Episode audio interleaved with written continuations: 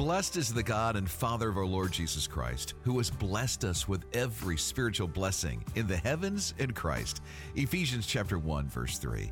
Welcome to the Brookwood Church Sunday Message podcast. This week we're kicking off a 2-week mini-series called New Life. Today's episode is titled The Blessing of New Life. Here's associate pastor JC Thompson. Man, he is holy and worthy to be praised. Well, hello. My name's JC. I'm one of the pastors here. Uh, me and Brian are tag team in a series uh, entitled New Life. Uh, we're going to be in Ephesians chapter 1 today. You can go ahead and turn there. Um, man, I'm excited about this series. You know, we've, we've been talking a lot with the pastors just over the last several weeks and months about some of the things going on in our country it seems like there's this uh, growing sense of spiritual hunger, maybe an awareness, heightened uh, spiritual sensitivity. And I, I, hope, I hope that it sticks, not in this like contrived, uh, trying to make yourself get all stirred up way, but in a real deep and abiding sense of desiring God's presence in every arena of your life. And so that's, that's what we've been talking about. And this series kind of does a good job, I think, of tying last series with Perry talking about uh, the promised land and how it's, uh, it's available now.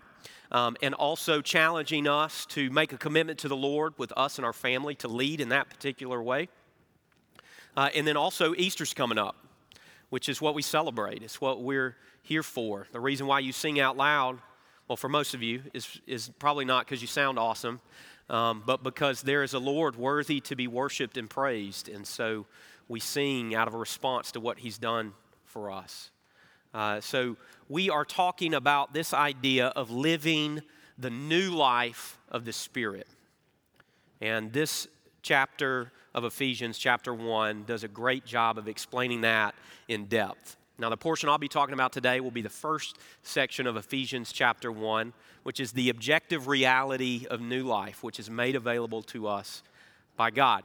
Then Paul will finish the chapter really by praying for believers that they would be aware, that they would experience the reality of that life in their day to day. And so I'm excited about this series that we would know it, experience it, and live it out everywhere we go. Now, as I started studying this passage, sometimes uh, as a pastor, you study it and you're trying to figure out the mechanics. Sometimes you're studying a passage and you just are so confused and it takes you a while. And then sometimes, as a pastor, you stick in one thing and it's like you can't leave. And in this passage today, I, I experienced that over the past several weeks, and it's really one verse. And so I think this particular uh, passage for us is so important, but I want to give you two specific reasons why I think this passage is big time. Okay? Number one, Almost all of Paul's letters were written to a specific audience, a specific group of people. And so sometimes it feels like you're entering into a conversation that you really weren't a part of to begin with.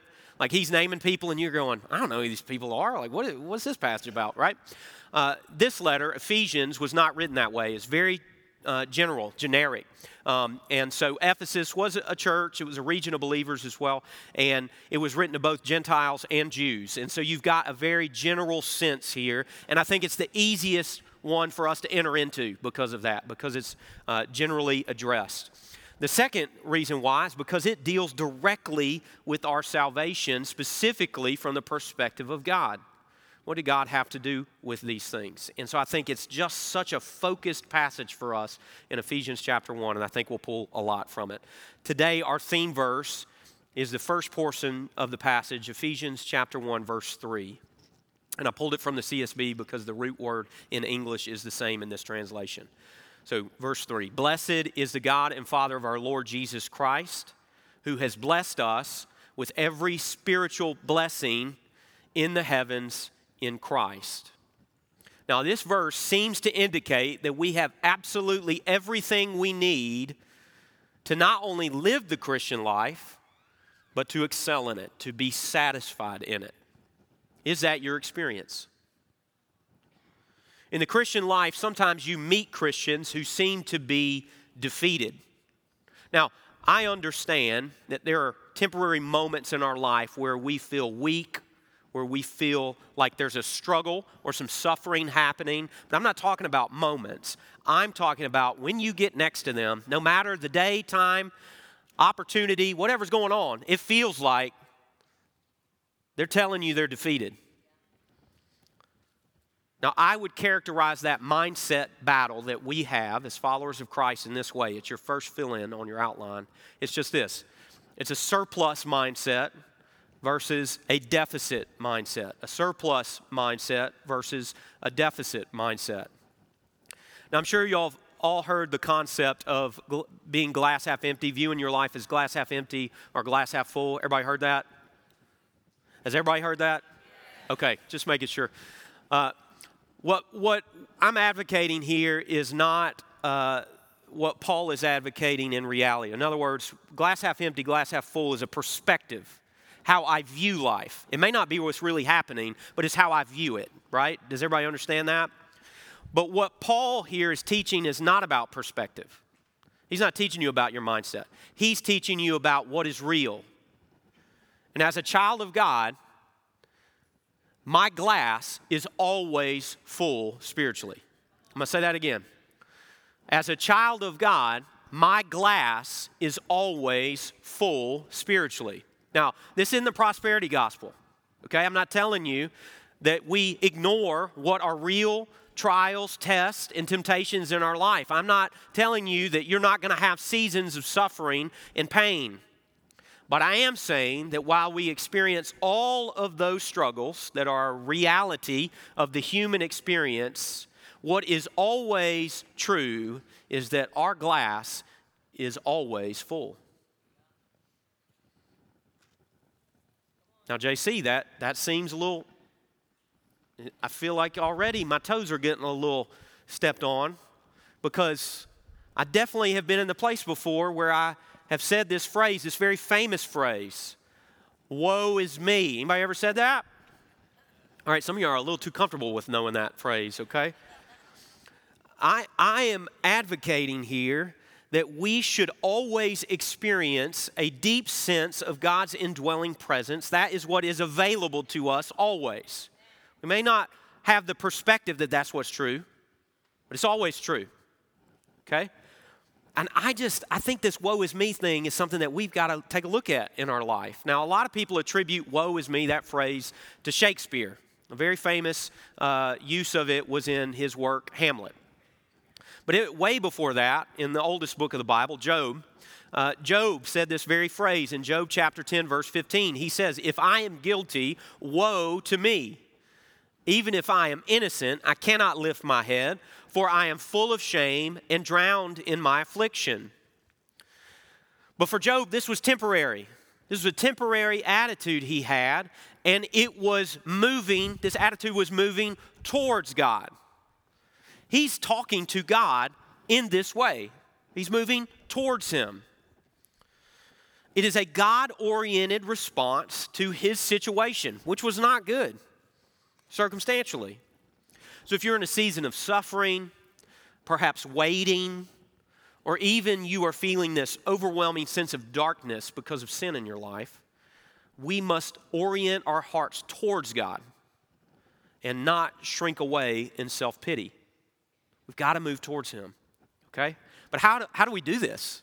I mean, that all sounds great that that's the reality, but my experience is not that. Sometimes my experience is woe is me. I feel what Job feels sometimes. So, how do we move towards experiencing what is available in the new life consistently? How do we do that? Well, today we're going to talk about that. And I'm going to talk specifically about the objective blessing of new life. So, if you got your outline, point number one the blessing of new life consists of responsive worship. Responsive worship. Verse 3 Blessed is the God and Father of our Lord Jesus Christ. Now, I don't know if you know this, but Paul is never used as how you teach, like used as a tool in order to teach someone Greek. When I was in seminary school, they didn't use Paul's letters to do that. Do you know why? Because he doesn't follow the rules. He doesn't. He doesn't follow the rules. He makes up words, he makes up sentence structure. He just, he basically does what he wants to, which is not bad. I mean, that's artists, right? That's, that's what they do. But I'm also saying to you, this is what he's writing here doesn't follow the rules. From verse 3 until verse 14 is one sentence in Greek. And listen, I've gotten lots of papers graded. I would have gotten a giant red pen on my paper if I did what Paul did right here in this passage. But I think he's writing this particular way because something's happening in him. And I think this first word of this verse lets us know exactly what it is. And this word that gets repeated throughout this verse is the root word is eulogia in Greek, the root word for blessing. Now, you recognize that word in English because of hearing a eulogy or to eulogize someone. And all that word means is to speak about someone with honor, to speak well of someone. Now, this first usage of this word in the passage is only used in the New Testament when addressing God. That particular word would never be used unless the author were talking directly to God. And so that's what Paul is doing in this passage. He has written one sentence, and this sentence is his song of love to God. It is written as a response to what God has accomplished for us. Now, listen, throughout this, and we're going to get to it, Paul is describing to us a reality that every follower of Christ has available to them in their life. When we look at what God has accomplished for us, that He has a purpose for our lives, not only in heaven, but also here on the earth, the only thing that we can do is to respond to Him in some way. And the proper response is one of worship. Now, I need to tell you something. I am not musically inclined. If you've ever sat near me, that's pretty obvious. Okay? I'm not a singer. So if you're like me, sometimes you hear people talking about worship and you go, ooh, you know, that's not my strong suit to kind of lean away from that. But let me tell you some things, okay? When the Bible talks about worship, it doesn't only talk about music. It most certainly talks about music and how we sing, but it doesn't only talk about that. Worship is much more than music, and it's much more than a song that we sing. For those of us who are not musically inclined, don't pass over this. When Paul is saying, when we look at what God has done, we should worship. For those of us who aren't great singers, we need to ask, besides singing, what can we offer as a response to God? Well, I'll just give you three easy ones today, okay? Three easy ones that you can offer to God in worship based on what He's done. Number one, your work your job, your relationship with your boss and your coworkers. You can offer what you do as an offering to the Lord. You can offer how you do it as an offering to the Lord. God has utilized craftsmen throughout time, specifically to even build his temple. You know, it's one of the things that makes me kind of sad when I look at church buildings today. It's an American view that we put into church buildings. How can we make them the most efficient? How can we move people the fastest?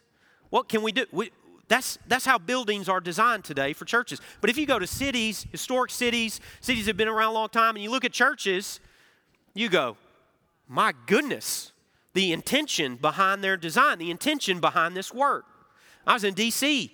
a week ago with fifth graders, and in between trying to wrangle cats, I was looking at these buildings and I was amazed. And I thought to myself, these people who were building these things, who had these plans, vision, direction, they had to see their job as more than just their job. So, your work. I'll give you another one your home. Your home. Your home should be a place of worship, not only for the people that live there, but when you invite people over to your home, do they cross the threshold of your front door and immediately experience some different presence in your home? Does it feel warm? Does it feel loving? Does it feel like I'm accepted here? Or are they trying to get out as quickly as possible? Your home can be a place of worship. And guess what? Your children live there. Are we discipling our children in the ways of the Lord? The church can't be the only place your children receive discipleship. I'll give you another one. And this is kind of split over two, but it involves exerting our effort. Think about your calendar and think about your bank account.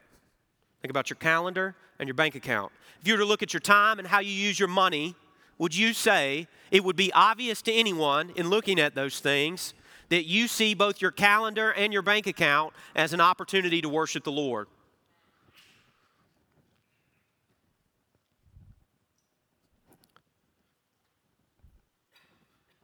It doesn't have to be here. God calls us to give here through His Word, but it doesn't only have to be here.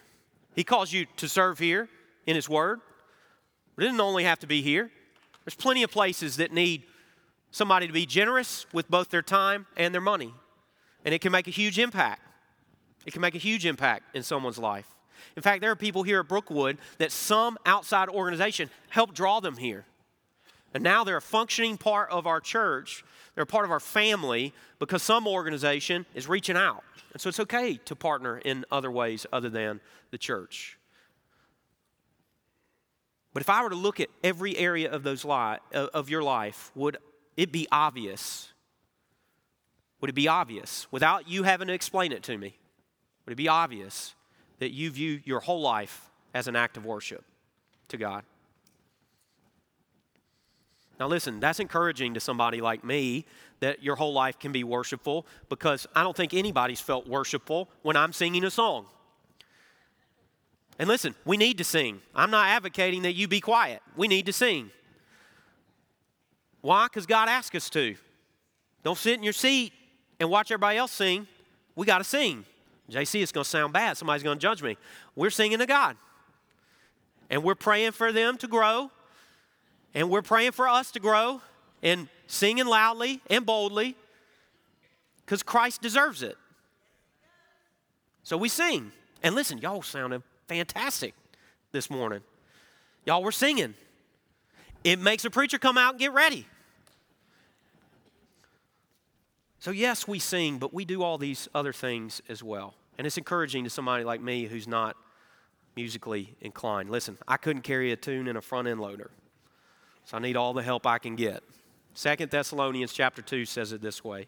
He called you to salvation when we told you the good news. Now you can share in the glory of our Lord Jesus Christ. God's asked you to share in his glory. God has a bigger mission in your life than waking up, doing your 9 to 5 and heading home. He has called you to share in the glory of his son Jesus Christ. Now, have y'all ever seen a, a child around the ages of seven or eight, maybe a little bit younger, when they get excited about something? Or have you ever talked to an adult male when they're excited about something? That's a little more rare. But if you see it in the wild, they're very similar experiences. Sometimes it feels like when they get excited about something, you know, I'm, I'm riding home with my youngest son from school, and it's just like the words are just they're just coming out like a hose. At one point, he says, Am I saying too many words? yes, you are, son. That's way too many words. Like, I think for us, this is what Paul's doing. There's something going on in his heart that he's excited about, and words just keep coming up. He, like, he just, it's just an overflow. And I imagine if you were watching him write this, you'd see a big smile come over on his face, and you'd just see him like, words are spewing out. But unlike a toddler and unlike some adult males, while these things are overflowing out of his heart, Paul is being very intentional with the words that he's using.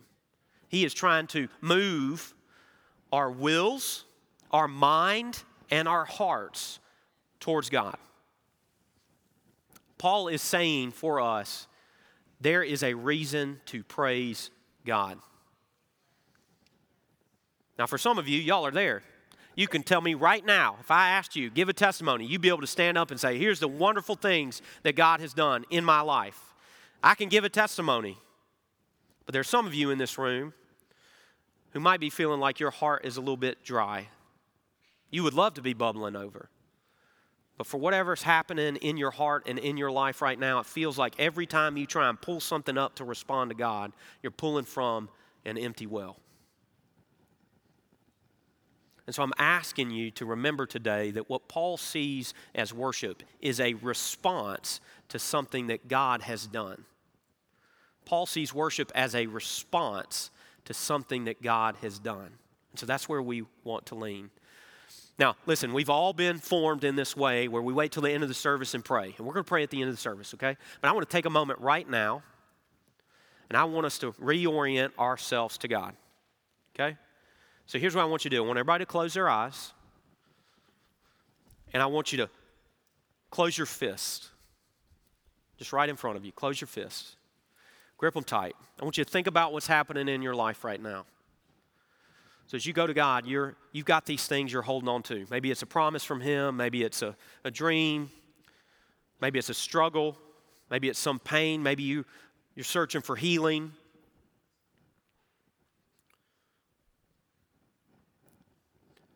And I want you to be aware and share with God. Here's the things I know. Here's the things I'm aware of and I'm holding on to, God. Here's the things that are in my life. I just want you to pray right now for those things. I want you to offer those things to God.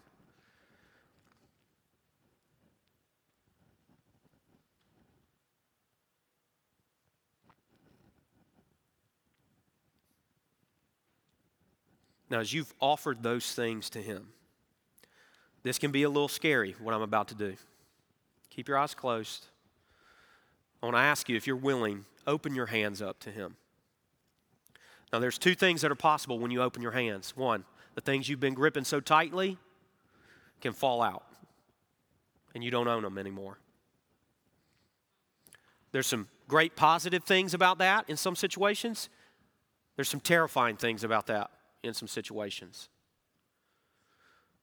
But I want you to open your hands and I want you to ask God to fill your hands with whatever He desires to today.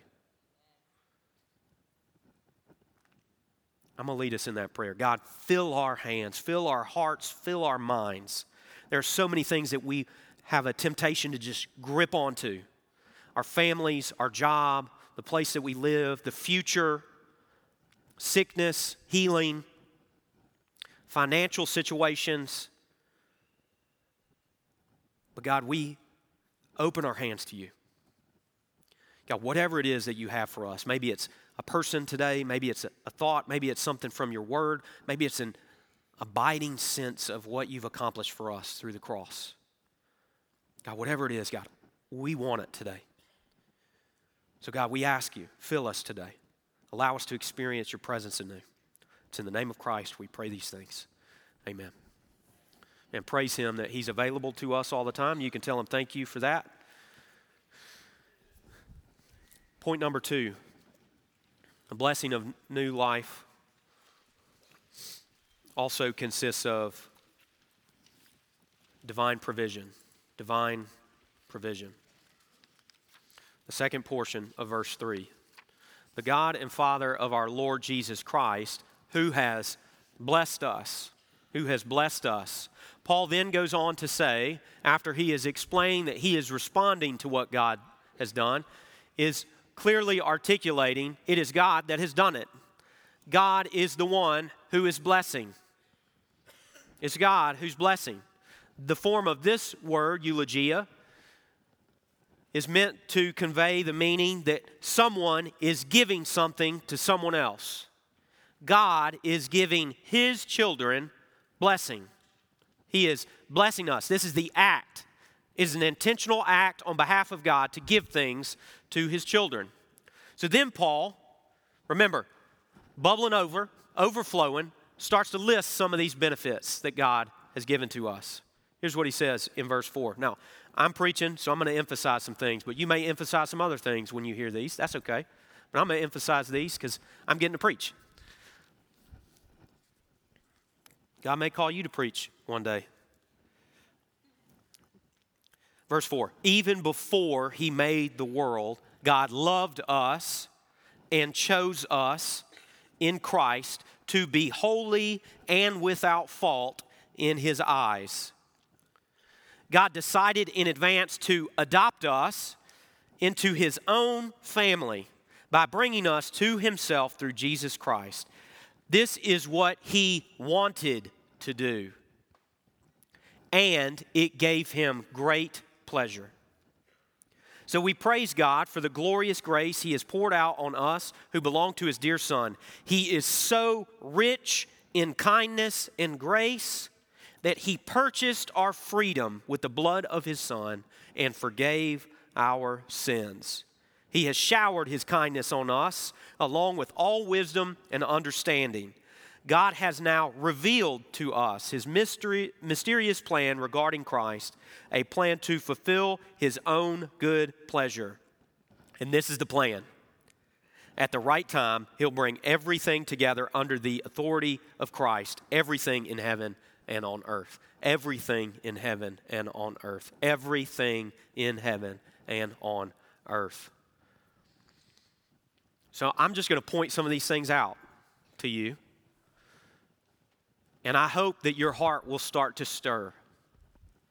First, we are chosen to be holy and blameless. There's this narrative out there that you can come to Christ and nothing's going to change about you. That I get to do all the things that I did before knowing Christ and nothing's going to change. The problem with that is the Bible says that's not what happens. The Bible actually says that when we come to be regenerated by the Spirit of God, everything about us changes. The goalposts change. We went from living life for ourselves to now we are living life for God. And the aim of that life towards God, the qualitative difference of that life towards God, is one being holy and blameless. Holy and blameless, set apart. In other words, we should be able to say about followers of Christ that they are different than those people who are not followers of Christ. Why? Because God called us to be that. That's His standard. That is the goal.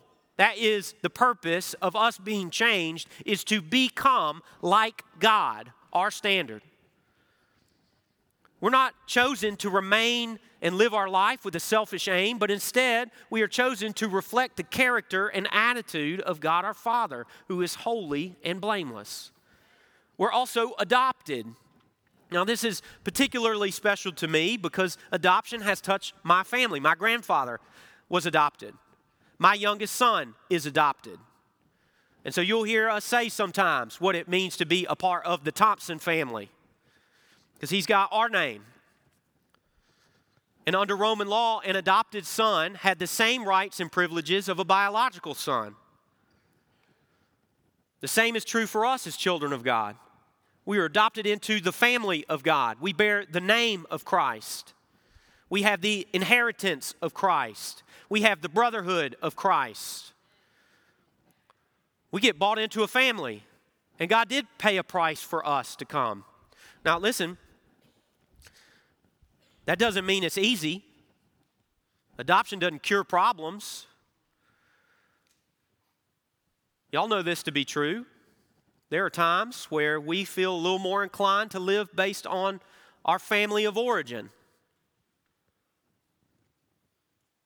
The scriptures say that we were born into the family of the devil and that we live life according to his intentions and his plans. But when Christ intervened, we were adopted into a new family with a new goal, with a new purpose, with a new vision, with a new family culture. And then the other verse that just grabbed me this week is verse 5, where Paul says this this is what he wanted to do. And it gave him great pleasure. Isn't this amazing? God wanted to do all this.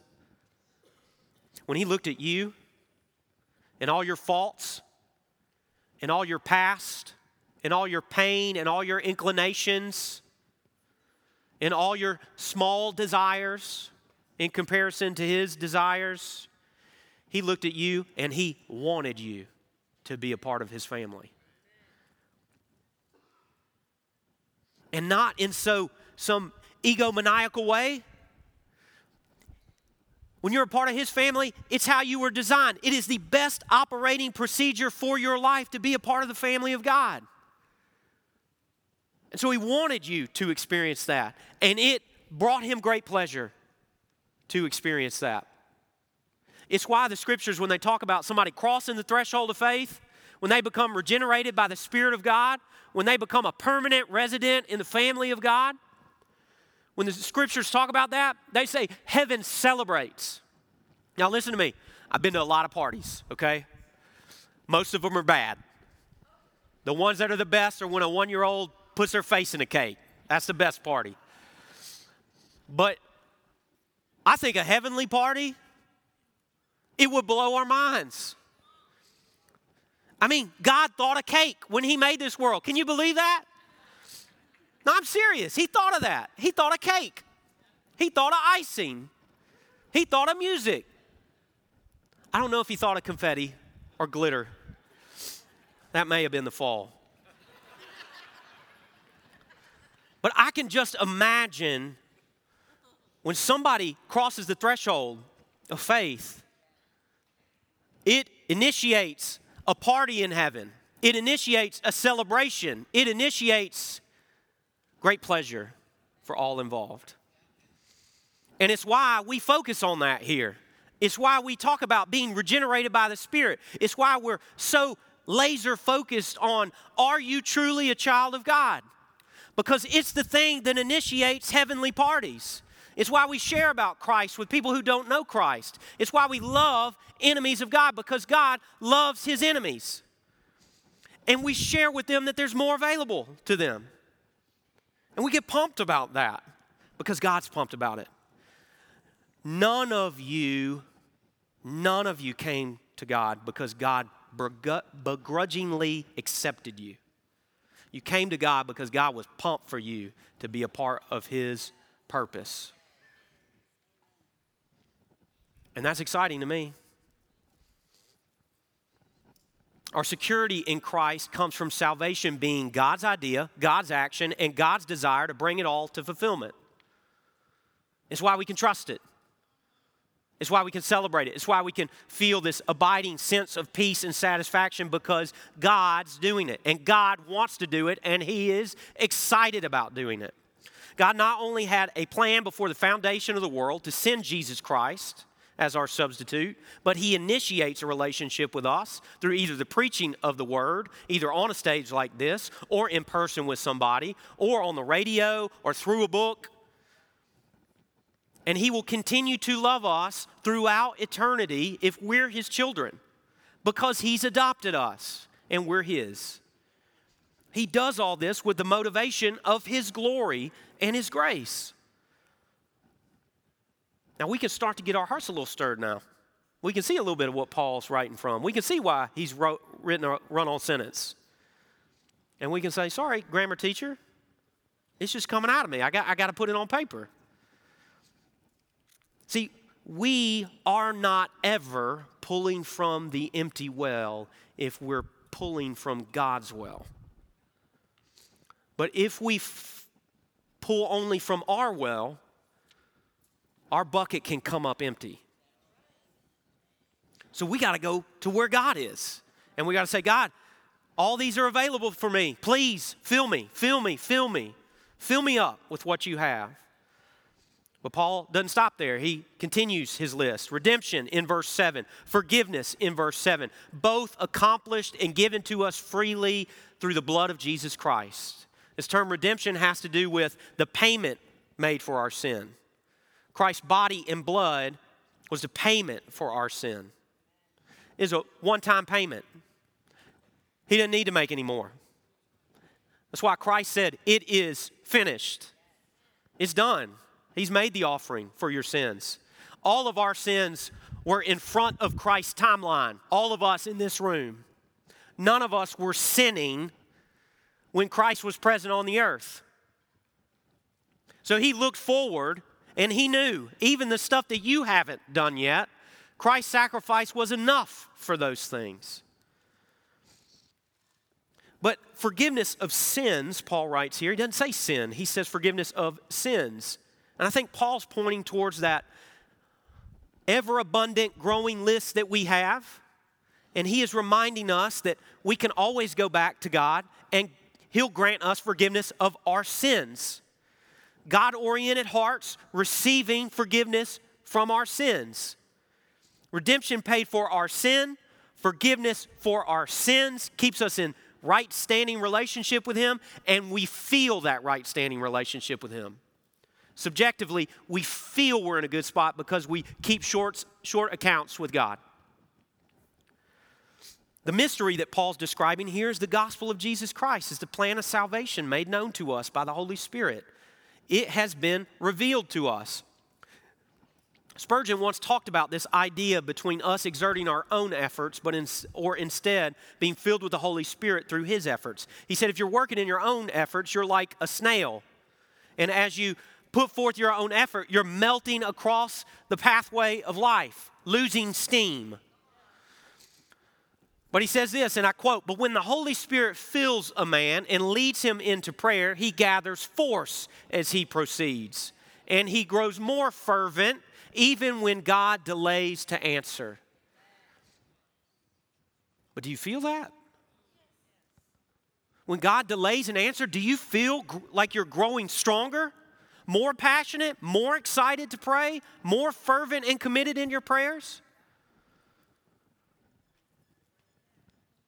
Is your grasp of, divine, of God's divine provision in your life so great that it just spills out of you? No, listen, Perry's not here. I asked you a question, and when Perry's here, I'm in those seats and I see you guys answer his question.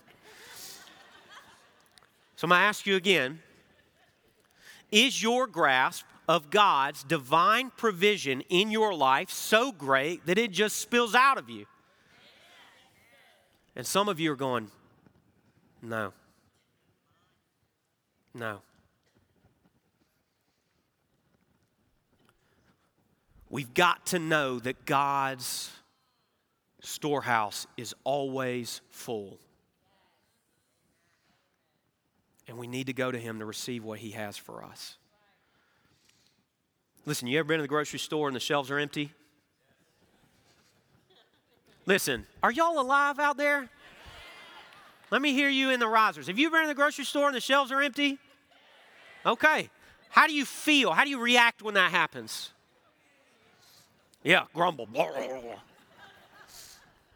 How did they not ship this from whatever country it came from in time for me to get this grocery? You know what I'm talking about? Listen, every time you go to God's storehouse, there's something on the shelf for you. You will never show up and it's empty, ever.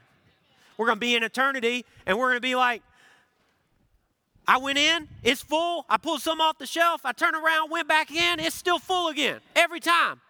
It's constantly regenerating its benefits for me. That is what is reality for us as followers of Christ. He is always full, He is never lacking. But it's not just it's available, He's moving towards you because He wants you to experience it. He wants you to pull those things off the shelf. Listen, I just, even if you're not there today, even if that's not your experience, can I just tell you, just consider this a reminder to you that God's grace is enough, it's always full, and it's always available to you. Always.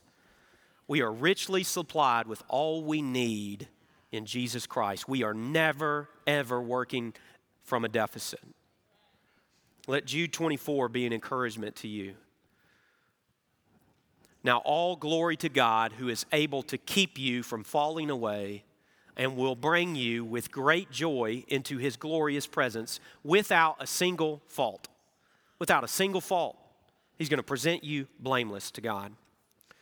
Lastly, the blessing of new life consists of abundant benefits. Abundant benefits. The last section of that, verse 3. With every spiritual blessing in the heavens in Christ. Now, that word is a noun. Paul's last use of this word is to show us that there's real, tangible, concrete blessings available to us in God. He didn't just speak it, He gave us something and they're given to us because of Jesus Christ's accomplishments obedience through his life, obedience in his death, and then raised to new life by God the Father through the Holy Spirit. Now, the word spiritual here, when used in the New Testament, talks not of a particular characteristic, but instead a divine source. What the Word of God is saying is these blessings come from the Holy Spirit. So, how do we know it's a spiritual blessing? Because it came from the Holy Spirit. Not a candle or a crystal. Your blessing came from a Holy Spirit who's a person and distributes his gifts. But they are also in the dimension of heaven. Paul's describing how we're dual citizens here. We live on earth, but we are also present in the dimension of heaven. The kingdom of God is here. When Christ came, he ushered in the kingdom of God here on earth, that it is present. One day we'll be single citizens, and we're living for one kingdom, but that day is not today, not yet. Verse 14, the Spirit is God's guarantee. If you got another translation, what word does it use? Somebody tell me. Verse 14, seal. That's right, seal. The Spirit is God's guarantee or His seal that He will give us the inheritance He promised to us and that He has purchased us to be His own people. He did this so we would praise and glorify Him. These blessings given to us by the Spirit of God are not just one day blessings, they are right now blessings. And there's another group of blessings we're going to get one day. But we have today blessings. When you're regenerated by the Spirit of God, when God places His Spirit in you, you get it immediately. Now, it doesn't mean that you fully realize what's going on. In fact, even sometimes with experience, obedience to God's Spirit, you get a little older, you get a little more mature in the faith, you still sometimes go, Spirit, what in the world are you doing? But you are immediately indwelt by the Spirit of God. That's why you'll hear Perry all the time asking you, you need to ask the Spirit of God, confirm to me that I'm a follower of Christ. He is our affirmation that we're in the family of God. God's Spirit is the guarantee of His promises to you. And other translations say seal, and I think that word's fantastic. This is such a deep and significant picture of the Holy Spirit's work in our life that I think we need to be aware of it. Now, seal in ancient days was made of hot wax, and it would seal a scroll or a document, and you would close it with the hot wax. And then you would indicate who is sending that particular thing by a signet or a signature ring. And it could be another object besides a ring, but most commonly it was a ring. And you would take your ring and you'd press in that hot wax, thus making a unique signature, showing that whoever's getting that particular letter, scroll, gift, knows who it came from. The Holy Spirit is God's seal in our life. He seals us in. He encloses the contents of the spiritual life in us. Nobody can get to it, nobody can open it. Revelation 6 gives us this picture. Who is worthy to open the scroll? Who is worthy to open this book? Christ is worthy. He's the only one that can open that up. So we're sealed in by the Spirit one day to be open to the fullness of life in God by Jesus Christ Himself. And we have God's signature on our life. We are God's representative wherever we go, whenever we go there. We represent Christ in every arena of our life. This is the foundation of our assurance that we're a child of God. It is the Spirit of God Himself. The Spirit is the objective reality of what God has planned, accomplished, and confirmed through our salvation. But we do have a part to play in this. It's the part that Paul started with, it's the part that he's lived out in front of us through his writing. Our part is to respond to God. Verse 3 Blessed is the God and Father of our Lord Jesus Christ. Paul's worship, our role in seeing that all that God has accomplished is to respond to Him in faith. One of my favorite pictures of this comes from the prophet Malachi. Now, when I was a kid, you had to memorize scripture in the King James Version. So that's what I've got this passage memorized in. But Malachi, the prophet, is explaining to the people of, people of Israel that judgment is coming from a messenger of God. And he's talking about Christ. One day, Christ is going to come in his second coming, and he's going to judge us all.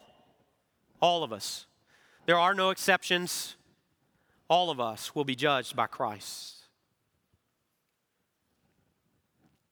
The people of Israel were living in disobedience to God. So Malachi calls them to repent and to stop robbing God of what is rightly his. So here's what he says in Malachi 3:10.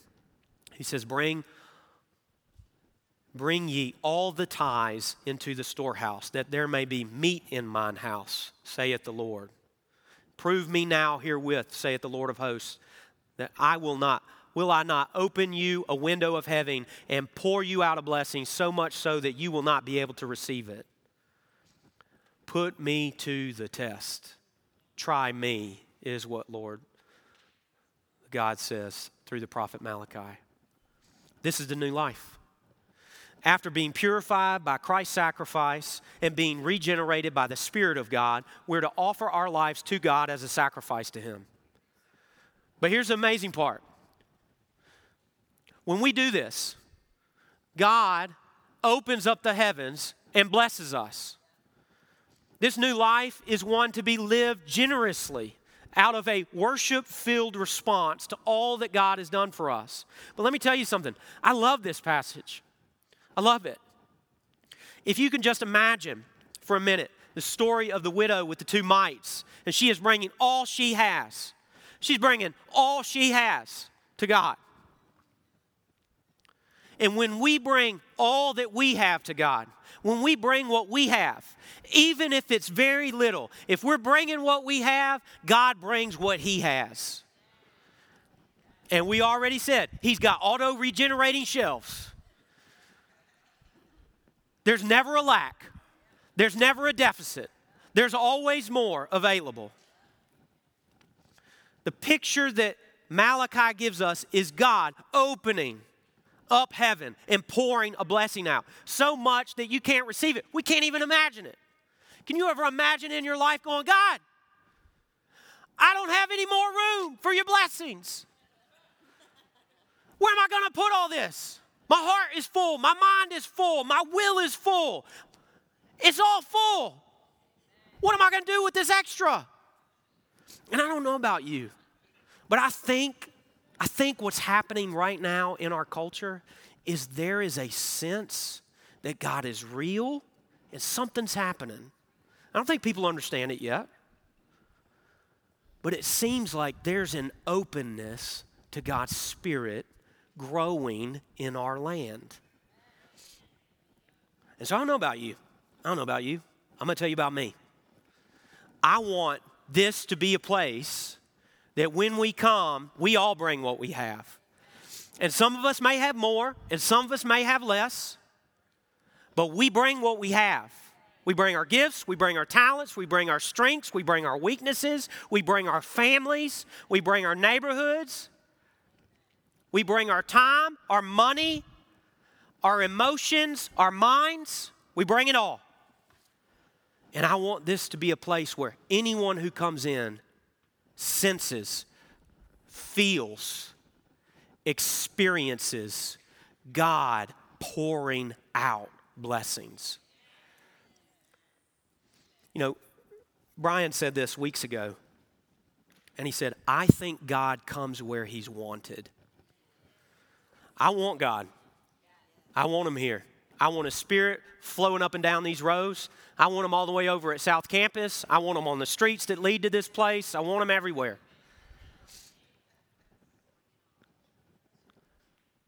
But I, I don't want I don't want to be the only one. I want our church to be a place where we say, God, we want you here. And our lives become dedicated, committed, consecrated to God being present in our midst. But that's a whole life change. That means I don't get the time off to be off with God. That means I'm in.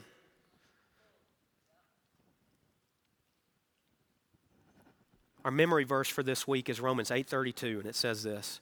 Since he did not spare even his own son, but gave him up for us all, won't he also give us everything else?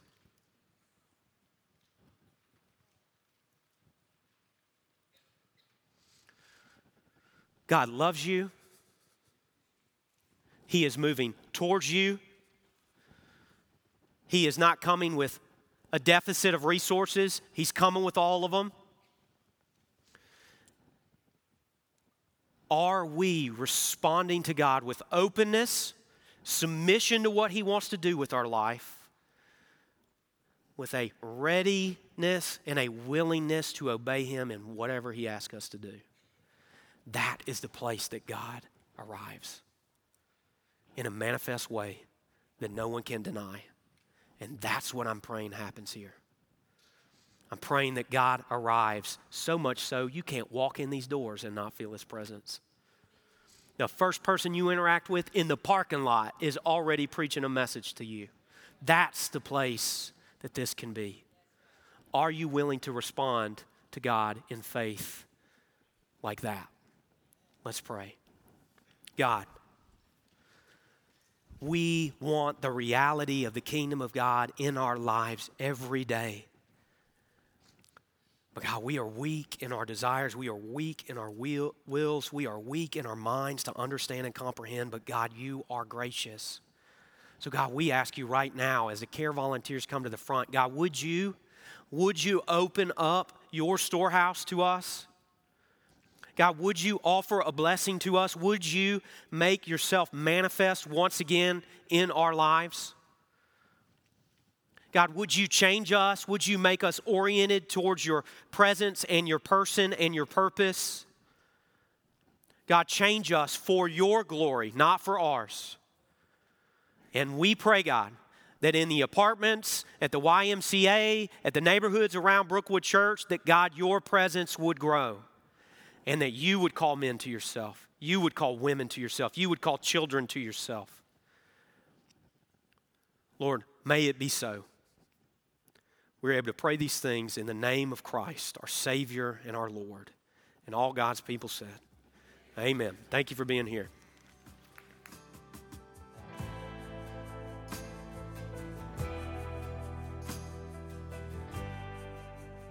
Here's this week's memory verse. It's Romans chapter 8 verse 32. Since he did not spare his own son but gave him up for us all, won't he also give us everything else? Thanks for joining us for the Brookwood Church Sunday Message podcast. Next week our episode will conclude the two-part series called New Life, and it's with our incoming senior pastor, Brian Jones. Have a great week and thanks for listening.